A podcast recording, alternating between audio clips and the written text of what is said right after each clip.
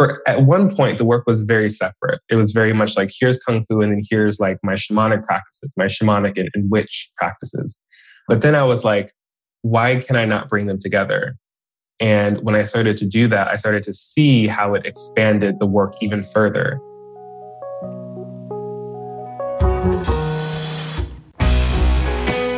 Sifu Love, the spiritual wellness warrior, is a gay Olympic martial artist who became a spiritual wellness counselor after realizing how his college students were struggling with their mental, emotional, social, and spiritual health. He lived in China for a few years, counseling folks and training with various kung fu masters before heading to Columbia University to get a master's degree in spiritual psychology. When he graduated, he was invited to train and teach around the world, showing folks his spiritualized kung fu practices that emphasize healing the mind, body, and soul. After getting lots of requests to share his practices, he founded Healing Kung Fu, an online queer plus BIPOC friendly spiritual martial arts school that teaches self-healing techniques to folks who have felt weighted down by their trauma, anxiety, stress, or culture. He now is completing a fellowship with Texas A&M's Performance Studies Department where he is doing research on spiritual healing and curating a spiritual performance aimed at shifting consciousness and healing his audiences.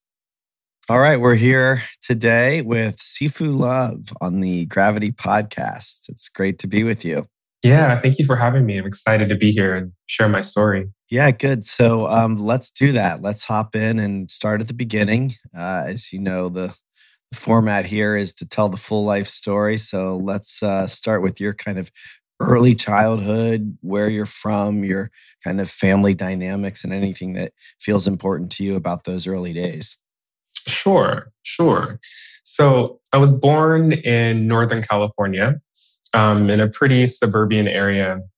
And, you know, my journey started when I was extremely young and I started to hear um, different voices. And I realized I was I was hearing the voices of different spirits of my ancestors and different guides that that I have, and that terrified me. Truly terrified me. It wasn't n- not too far later that I started doing uh, martial arts as a way to really tune into my mind and understand what was going on. But at that point, I, I, I did I done karate, and I felt like my karate teacher was trying to teach me how to be really violent, and I was like, this is not healthy for for me. And so, I ended up leaving the the karate studio. I'm still in search of some way to make sense of, of what was going on with me, and I discovered meditation around the age of ten or eleven. Um, and I started meditating, and I loved that particular practice. And you know, I felt like I, I, wanted to bring this meditation piece into the martial arts I had tried before and maybe wouldn't be as violent. So I ended up doing um, Kung Fu a couple years later. This is now high school. And I was blending the Kung Fu work with the, the meditation that I was doing. Sorry, let me just interrupt you for a second because this is fascinating to me. And I want to just pause you for a second and kind of go back and understand a little bit um, about uh, kind of what the environment was like for you that allowed you to even be introduced to things like meditation at such a young age or maybe you could share a little bit more about your thinking um, if you can recall it you know you're clearly um, you know kind of trying to find different modalities at a young age to navigate what's going on inside of you which uh, I think seems like a pretty like evolved, mature thing to be doing for a young person. So is that something that like in hindsight you can kind of see what you were doing, or at the time were you actually like thinking about how to navigate this you know experience you're having? Mm-hmm. Yeah, um, I don't articulate this often. So I'm very happy that, you've asked. So I would say that ever since I was a child, I was very much in touch with my body. So I was the very first sport I remember doing was tap dance. Um, as a, I have no clue how how young I was, um, but I I ended up leaving tap dance and then I did um, like uh, American football or, or, soccer, and then I jumped into basketball and I, I was hopping around in different sports.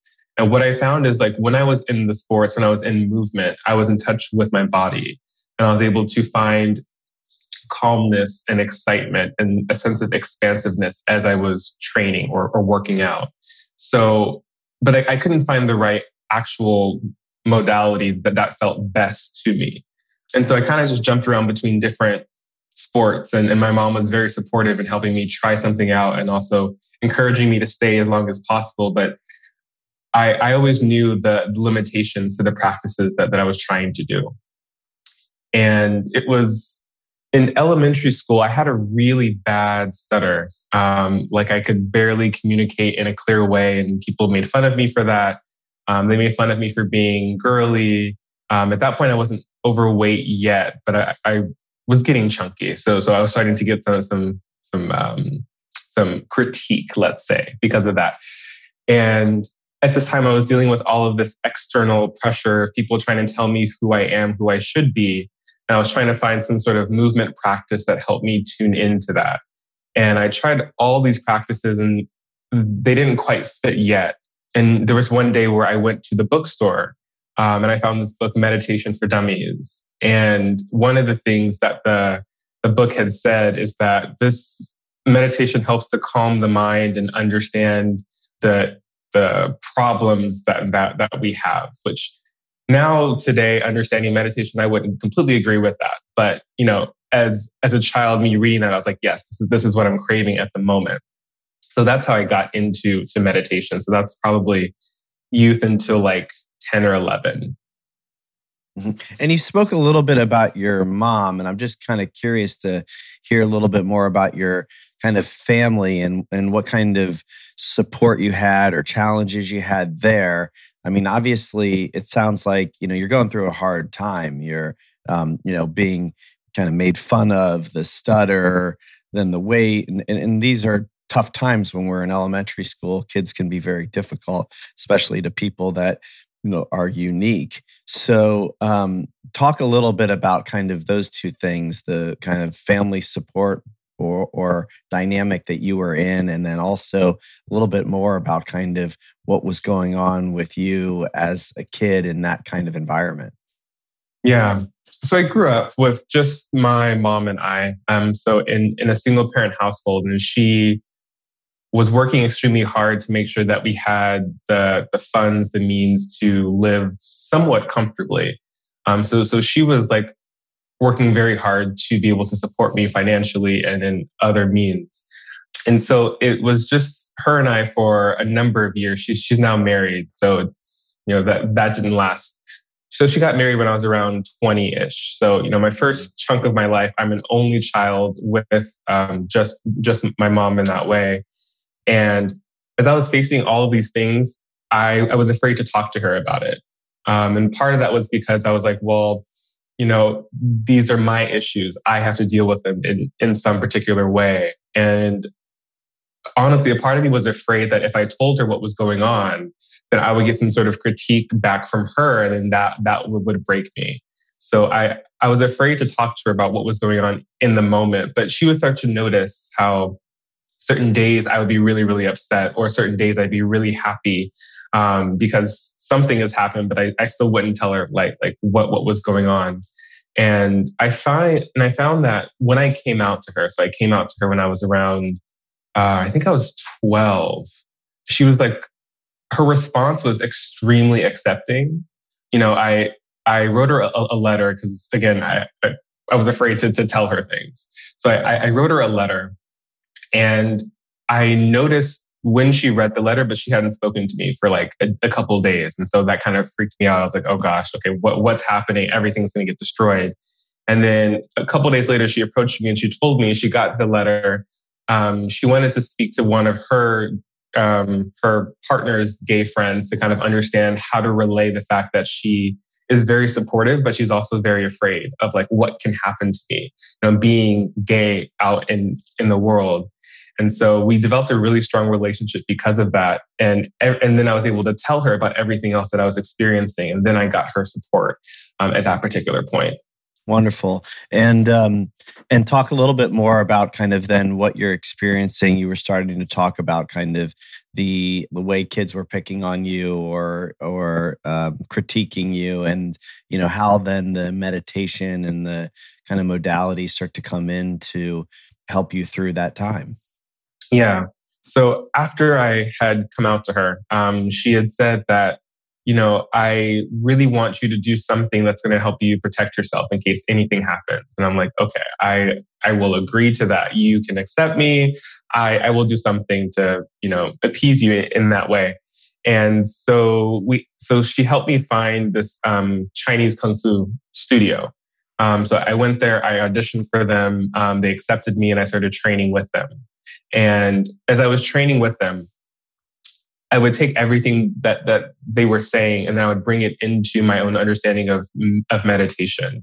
So for example, like like like punching. So I would take punching and then I would add think to myself, how do I add the idea of gratitude into this? Because gratitude is a major um, meditation practice that, that I really enjoyed.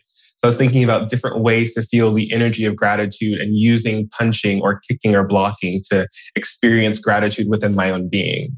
So at that point, I was creating a, a modality of Chinese martial arts mixed with these more esoteric, mystical principles that you find in, in in meditation. Um, so just like sitting here thinking, you're how old at this point? 12, 13, somewhere in there, right? At this point, I'm like 13, 13, 14. Yeah. Yeah. And like, it's so um, amazing that you're even like thinking about how you can bring these modalities in. I mean, I don't know, maybe in Northern California, you know, this was a little bit more in the air, you know, but I'm I'm thinking about myself, you know, in Ohio at age 13 and you know, not knowing where to turn for this kind of spiritual work that you're doing at such a young age and you're you're kind of thinking about how to combine these things. I mean, this is stuff that, you know, I'm doing at this age in my life, at this stage in my life. I'm really thinking about how to, you know, use modalities and how they come together and embody them and the feeling and the energy and right. I mean, at at, at 13 years old to be even thinking like that is very fascinating to me. Well, there, there's two reasons to that. One, I would say because I needed it at that point. Like, like the, the bullying that I faced, it, it never got physical, but it was extremely verbal, um, emotional. Like the, the kind of bullying I faced was really harming to myself. And the, there were points where I remember maybe I was like, I don't remember the exact age, but maybe 12, where I had this moment of I thought, you know, I actually want it in in my life. Like I, I think I'm done, you know, because of everything that I was experiencing. And you know, one of my favorite, um, I can't remember the exact quote, but one of my favorite characters from the TV show Avatar: The Last Airbender um, says that you, you know, when you lose everything, th- that's when something else comes through. There, there's sort of this breaking that happens, and so because of what I was experiencing, I was on the, the, the verge of breaking. And these practices is what saved me. And so I, I dedicated my time and my thought and every, everything toward these practices because I wanted to exist in the world and feel safe. And I wanted to be heard and I wanted to express myself because I know that I'm unique and I'm very different. And I love that about myself. And I, and, and I wanted to feel more comfortable being myself. So there was that really strong necessity at that particular point and also, I'm just very sensitive to the way energy works and the way people relate to each other. I, I can see someone and know like a, a, lot of their life history. I can tell if someone's lying to me. I'm, so I'm very sensitive with energy itself. And if I'm to exist in this world being as sensitive as I am, I need something to help me manage my sensitivities. And that's what ended up being created at that point. Yeah, I think that's really important. I just want to kind of pause there and and highlight that, you know, because I think a lot of kids, you know, especially now for whatever reason, COVID or whatever it might be, you know, are really grappling with the same kind of feeling of being really low and wondering whether or not even they should continue on. And I think it's something we got to talk about. You know, this is a really real thing. You know, people are taking their lives that um, you know, have a lot left to live. And, you know, I, I love the idea that, you know, when maybe you're broken that something else comes in. I believe that can be true. It was obviously true for you, and um, it's a, it's a, I think you know maybe some hope to hang on to when you are feeling low. That that maybe something's going to come through here, and to be open to it, which you were. Um, and and then you know it comes in, and now you know you can sit here and say you love yourself. You know that that's a pretty big turnaround and uh, you know i just wanted to kind of you know applaud you for that and and make sure you know our listeners hear that too you know that that it, there can be you know a, a turnaround um, to something uh, pretty useful you know which we'll get into how this all you know turns into something that that serves you but that's you know kind of one of my deepest held beliefs that you know our lives are here to serve us and ultimately then to serve others so anyway, um, I just wanted to, you know, um, you know, uh, share some gratitude for for your story here, you know, in this moment. So thanks. Thank you. Thank you. I, I appreciate that. And, you know, that's why I enjoy sharing my story because there are so many people who are suffering and are either afraid to speak about their suffering or they don't have the full awareness to be able to articulate how they're suffering so then they can get the support that they need. Um, I I work as a um, as a, a, crisis counselor, an LGBTQ youth crisis counselor, and so I hear all all the time kids from I think the youngest I've talked to is maybe ten, um, all all the way up to to their their mid twenties, and I hear the different struggles that they're facing, and it reminds me so much of myself when I was back at their age, and they didn't have someone to talk to, they didn't have the practices that I have.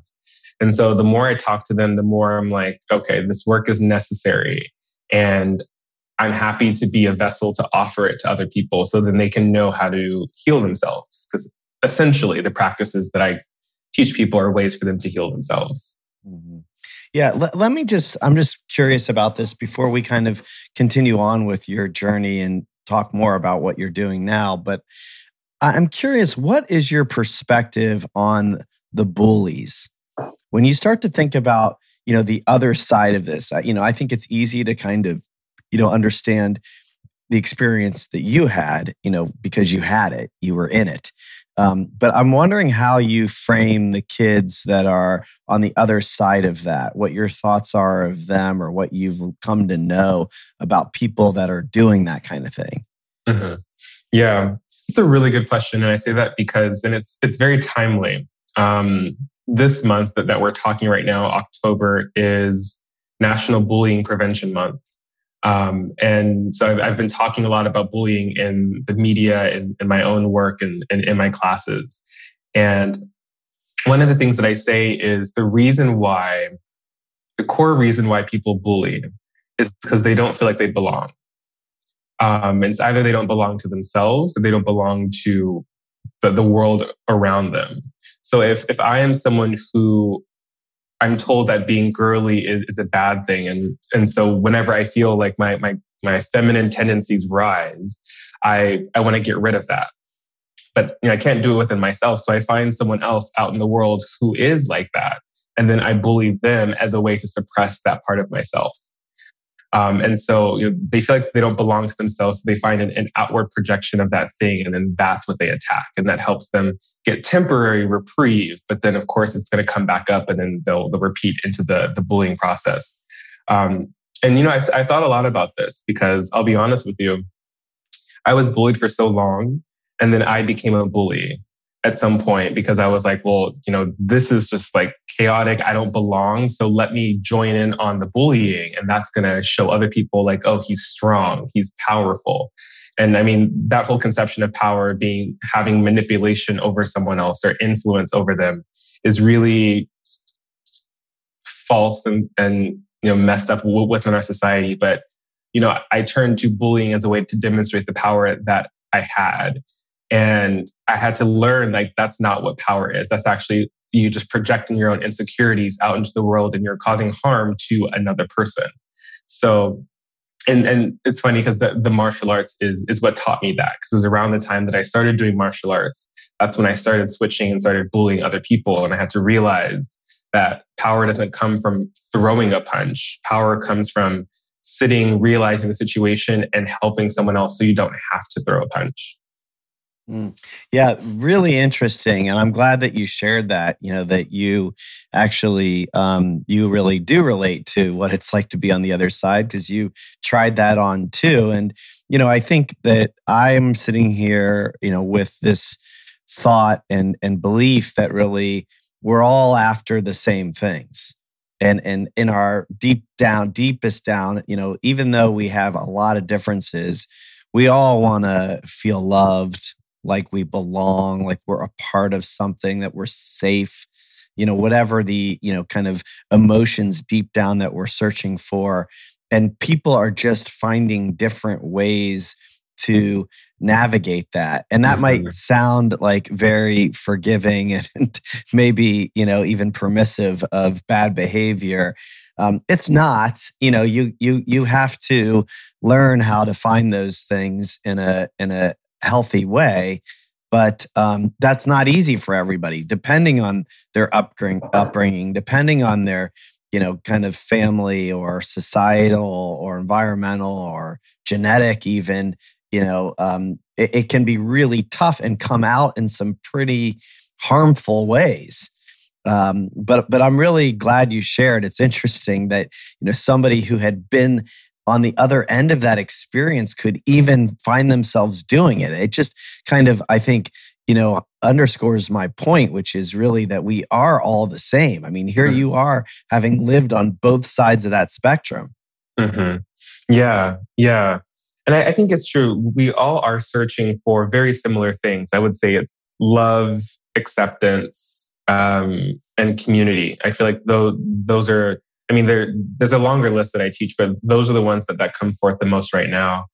And just as as you're sharing, like I do also want to emphasize that it's not in any way permissive of bad behavior.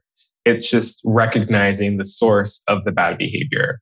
Um, I, I, I utilize a lot of a lot of movies and TV shows in my teachings because it's easy to kind of connect with people in that way. And I'm I'm doing a lot of writing around um, pop culture and so I think about like how right now there's so many movies around the villain. You know, I think of like the movie Maleficent or the, the, the new movie Cruella and how we're getting a live, a, a peek into the lives of the villains before they, they became the villains. And you know, all this is doing is helping us to see that there's something deeper behind someone's pain, or there's something deeper behind the way that they're expressing themselves. And usually there's some sort of pain. And it's not until you address that particular pain that the behavior is actually going to change. Um, and so, like seeing those movies is just always a reminder to me that, you know, anyone who's bullying, anyone who's expressing themselves in a way that's harmful to another person, they've been harmed in some way. And so, for me to have a little bit more compassion or understanding to search for that thing, still have my, my own boundaries. I'm like, okay, this is too much. No. But I I have the opportunity, the choice to just take a breath, take a second, feel into their position. Um, especially as I said, I'm very sensitive to um, other people's energy.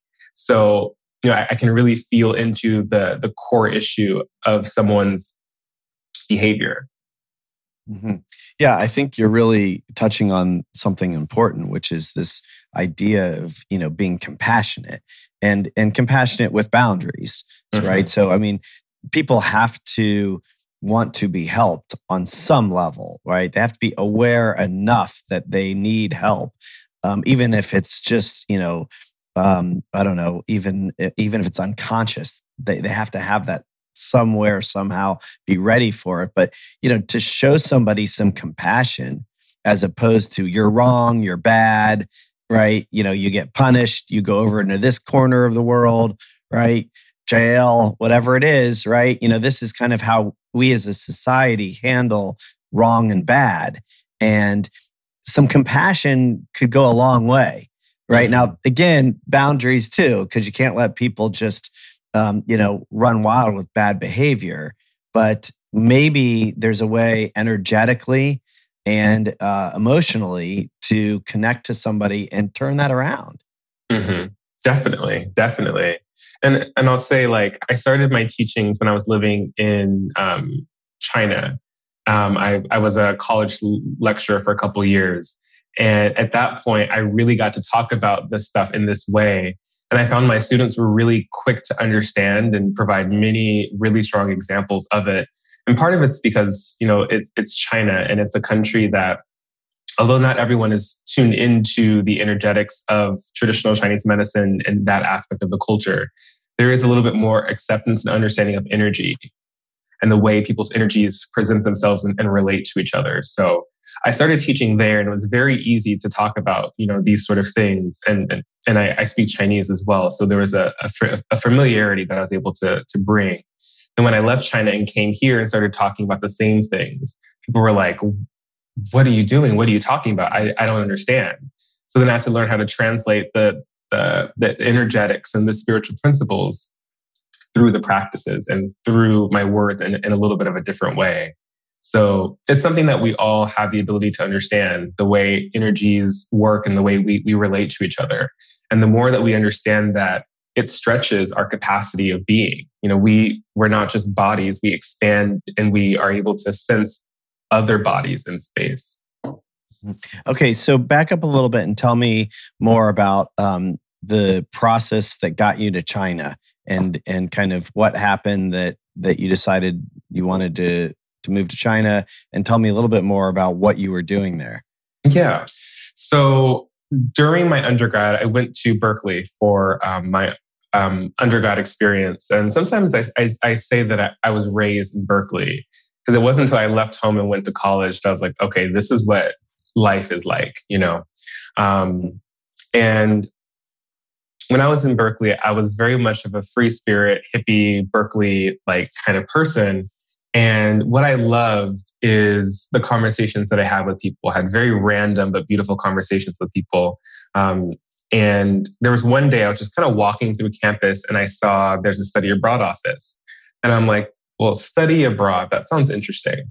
So I, I walk into there and like, as as as is me, I walk in and I start talking to everyone. I'm like, "Oh, how are you? How's your life? What's going on?" Da, da, da. And then the, the advisor that was available at that moment was the advisor for um, eight for the Asian um, area, and she told me she's like, "Oh, so I'm actually bring I'm accepting applications right now because they're all due tomorrow, and that's why the office was so busy."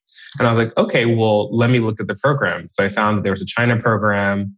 Um, there's a, there's also a Japan program, but the Japan program I, I couldn't do for a number of reasons. But the China one looked possible.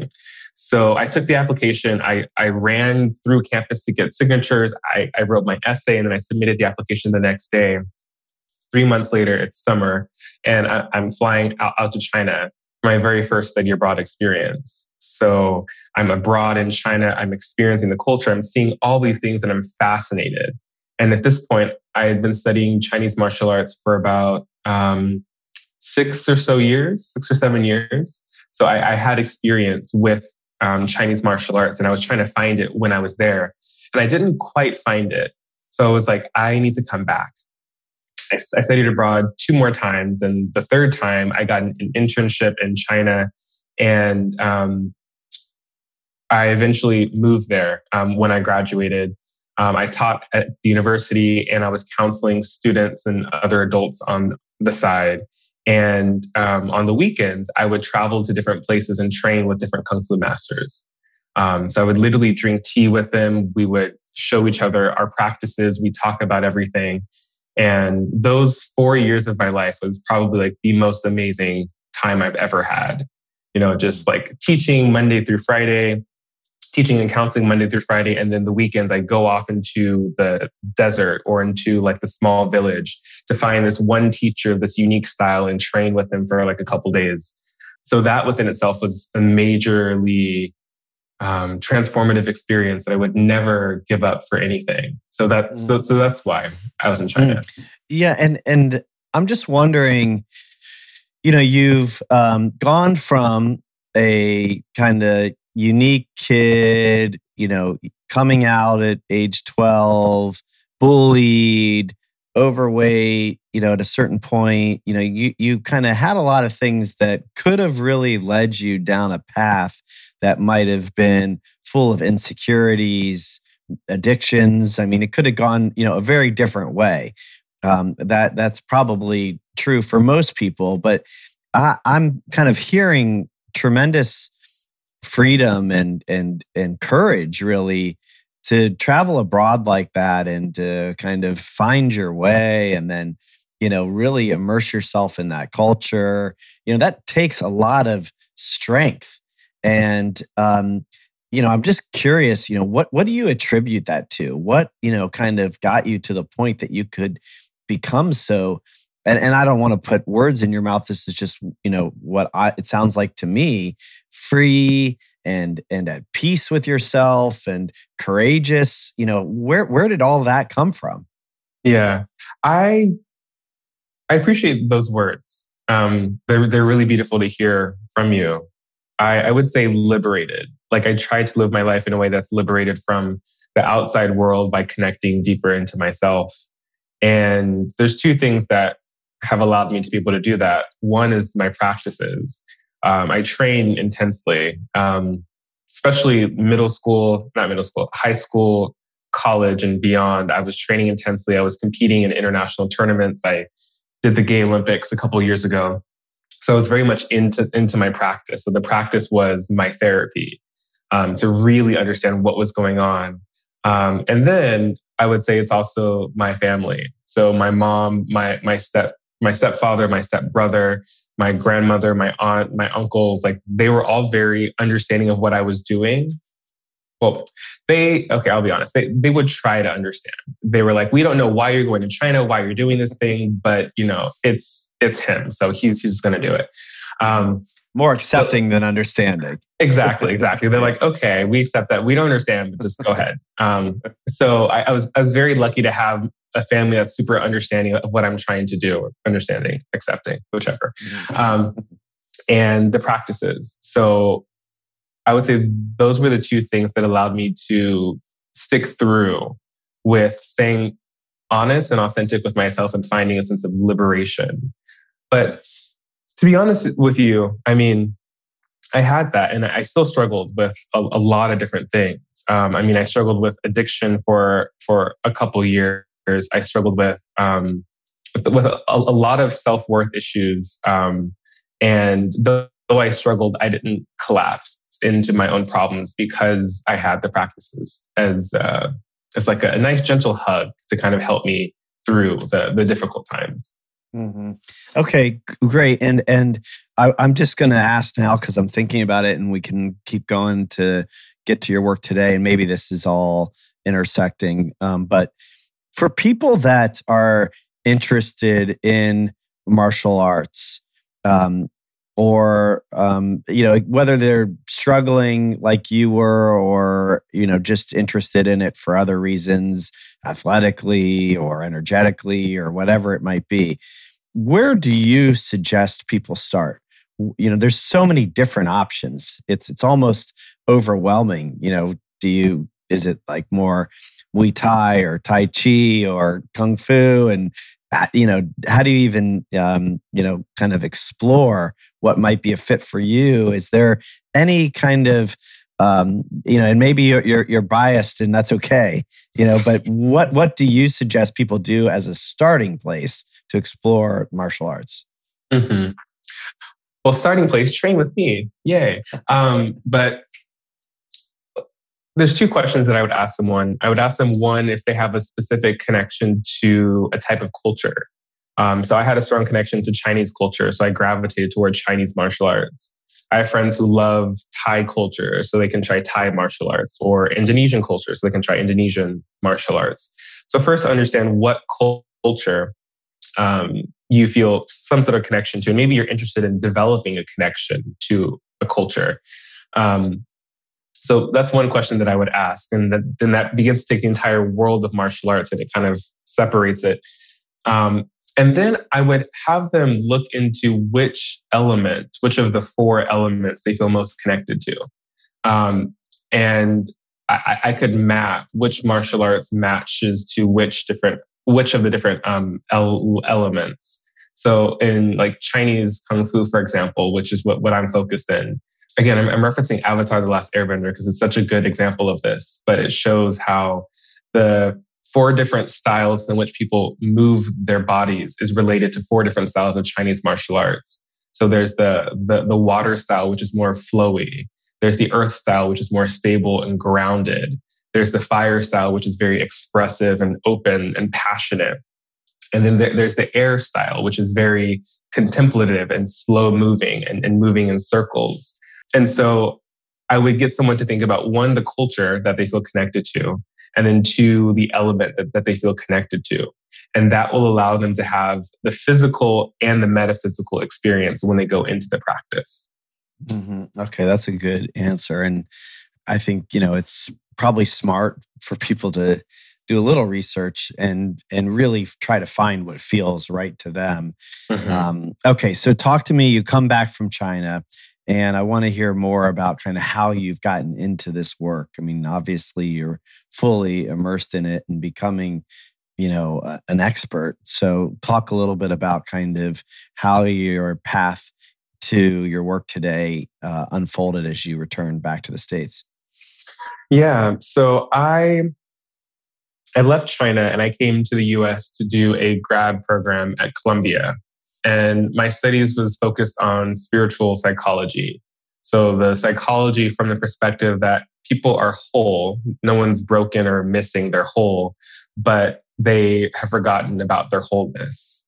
Or there's some sort of challenge that they're facing that's um, that's like really deep and heavy for them. And finding practices and different ways for them to move through that and move beyond that. Um, and so I loved my grad program. I loved what I was doing. Um, I actually got to create the spiritual martial arts curriculum that I now utilize. And so I, I loved that particular opportunity. And while I was in New York doing my program, um, I was performing and, and doing all these things. And I had realized that there's so little support for people of color and for, for queer people. Um, so I felt this really strong urge to dig into those aspects of my own identity even further so then I can best support queer people and people of color in embracing themselves and understanding who they are and how to not be swayed or manipulated by, by society, but find their own authentic way of being and be comfortable with that. So that became like a personal mission of mine. And I started working with more people of all different races, genders, sizes, body types. And it was really exciting for me to see how these practices were helpful to everyone in a different way. And part of that is because as we're moving, I ask them to utilize their imagination. And when you bring in the imagination and, the, and memory, you know, everyone moves a little bit differently, but we're all moving together. And so I just started to see the, the healing happen through the practices as I was sharing it with people from different countries and different different spaces. Yeah, really interesting. Again, you know, this idea that you can kind of use your life to serve you. I mean, you kind of go down this, you know, real rabbit hole of pulling in these different, you know, modalities. I mean, you're now getting educated, you know, on spiritual psychology, you know, um, uh, getting a master's you know degree from Columbia. I mean, th- these are you know pretty deep learnings you're you're pulling into this practice, and uh, you know incredible how you're weaving all of this together. You know, as you go. I mean, talk a little bit more about kind of where it's at and and kind of how it's still unfolding for you as you're teaching and and helping other people. Mm-hmm. Yeah, I feel like a constant creator and this is the way in which I practice my own artistry. I think we all have an artistic edge in some ways. Some of us like to dance, some of us like to paint, some of us like to interview people. Um, for me, it's it's martial arts. You know, martial arts is the the the tool in which I express my own creative energy.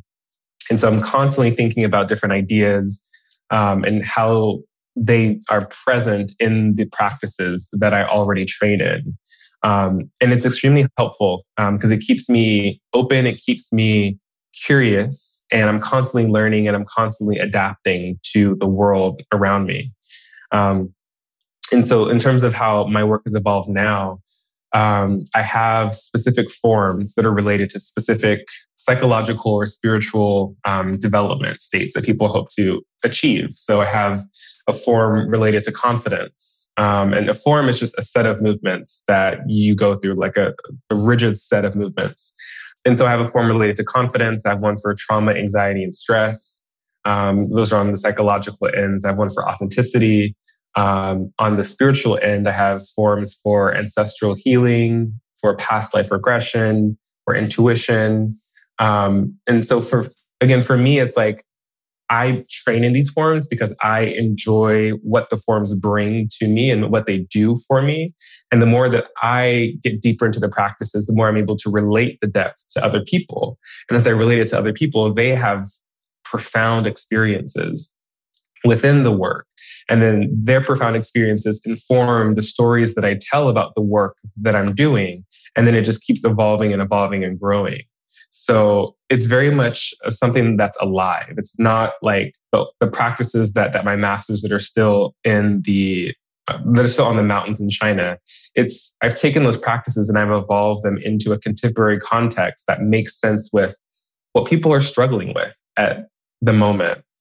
And I found that to be very important because as I was training with different masters in China in the mountains, a lot of them wanted to keep their practices secret and they, they didn't want to come out into the world and share their practices. Um, but when they met me, they realized that I was trustworthy and I was honest and I was really skilled. And they said that we'll teach you this and you can share this with, with other people, but be careful how you share it, be careful who you share it with. So I got their permission to, to take these very ancient, powerful, secretive practices, adapt them in certain ways, and then be able to, to share them with other people.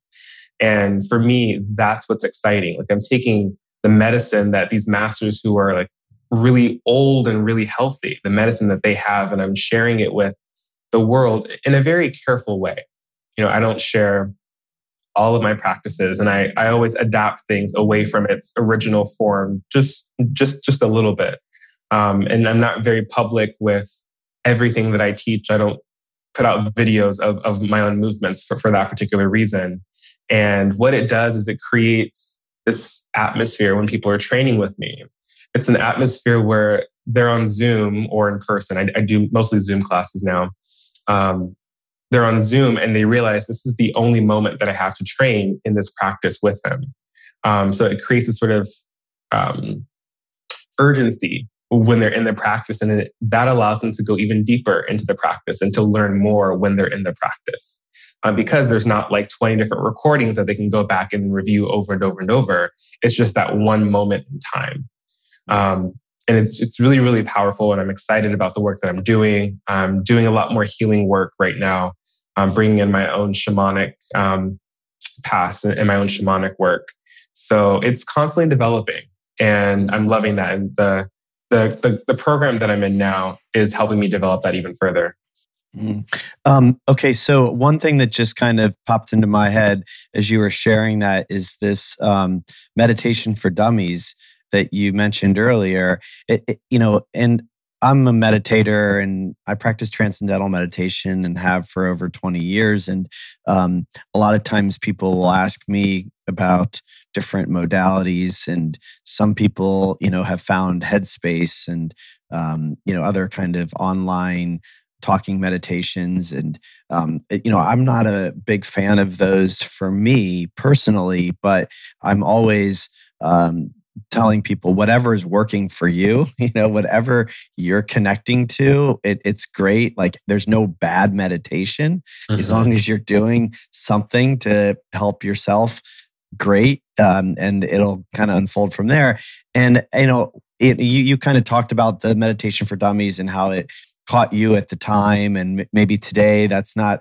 necessarily how you see it but it, it did kind of nudge you. And you know it's even funny in the title you know right? Like um and and the cover of those books you know they're so simple. I mean they're they're designed to market to people to who are at a very early point of just grabbing their attention and getting them into the work right? And you know, when you think about kind of the spiritual masters in China, you know, these old men who for probably generations now have been, you know, totally embodying this work and these techniques, you can't take that and just translate it over to, you know, a modern, you know, American, you know, without any kind of, um, you know, entry in. We need we need things to be kind of spoon fed to us a little bit too. And so, you know, the that that's what it sounds like you're doing is you're kind of um, not not that it's for dummies, but you're you're taking that wisdom and you're you're you're spoon feeding it to people so that they can comprehend it and get on the path. Mm-hmm. And and you know, I think it's really important because uh, it can be overwhelming right people can say i you know that i can't do that or i don't relate to that or i don't understand that or that's too much for me right so we've got to find ways to kind of open those doors a little bit and mm-hmm. get get in there and, and get people you know started yeah yeah one one thing that i'll correct that you said um there a couple of, of my masters were also women um it's interesting that there's a lot of very powerful female masters that people don't know about so just just want to highlight that. Mm, um, yeah, thank you. But it's funny that you know you're talking about it, talking about this in this way. I um, I speak about four to five languages right now, um, and learning a language is very important to me. It's a huge spiritual practice of mine. And what I realize that I'm doing with my work is I'm translating. And uh, I'm just a translator or interpreter of this ancient knowledge, this ancient moving practice, a movement practice And I'm translating it into our cultural context so people have some grasp and understanding. And then because I'm, I'm a teacher, you know, I start people off with the basics and then I layer it. We go deeper and deeper and deeper. And it's really fun to do. You know, as as with a typical like um, kung fu master, you know, they are the artist, they are the teacher, they are the fighter, they are the lover. You know, there's so many different archetypes that they embody. And what I enjoy about doing this work is I get to embody all of that. You know, I'm, I'm, I'm a translator. I am a creator of forms. I, I am training myself. So I'm, I'm still embodied. I'm an intellect because I'm, I'm still studying and I'm, I'm actually doing research and like creating research projects and stuff like that. So I get to put on all these different hats and all of it works in tandem and concert with the spiritual martial arts practices, with my healing kung fu work. So it's really exciting. It's Mm-hmm. It's just it's ever evolving, and I absolutely love it. And I I love my job. Basically, mm-hmm. that's all I can say. That's wonderful. Maybe you could just speak as we start to wrap up a little bit more about the shamanic part. I'm curious about how that has um, come into the work, and then also, um, and I don't know if this is related or not, but you know, you spoke at the very beginning about kind of the spirits and the voices, and you know, kind of what what you're intuitively hearing and connecting to and how that maybe all fits together with your work as well? When it comes to my shamanic work, that's one of the elements that I'm most excited about because it's something I've been practicing since I was a child. And I've been able to bring more and more elements of that into the Kung Fu work, which I'm so alive in at the moment. So when I was a child, I, I started to hear voices of different people. I started to see ghosts and communicate with spirits. Um, I was talking to different creatures, different animals. There we go.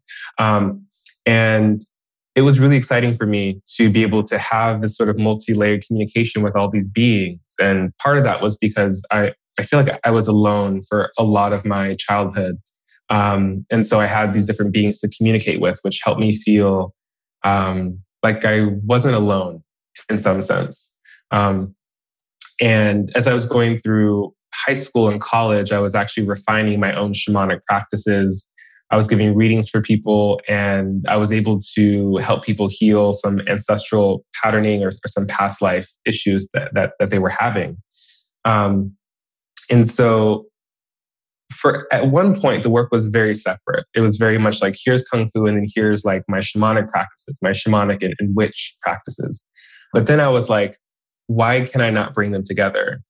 And when I started to do that, I started to see how it expanded the work even further. And the work is already expanding. And then when I brought it together, it just got even more expansive. So the ways that I bring in the, the shamanic work into the Kung Fu is there are different animal forms in Chinese martial arts and in other styles of, of martial arts as well. And so what I do is I bring in the animal work and help people embody the spirit of the animal as they're going through the form.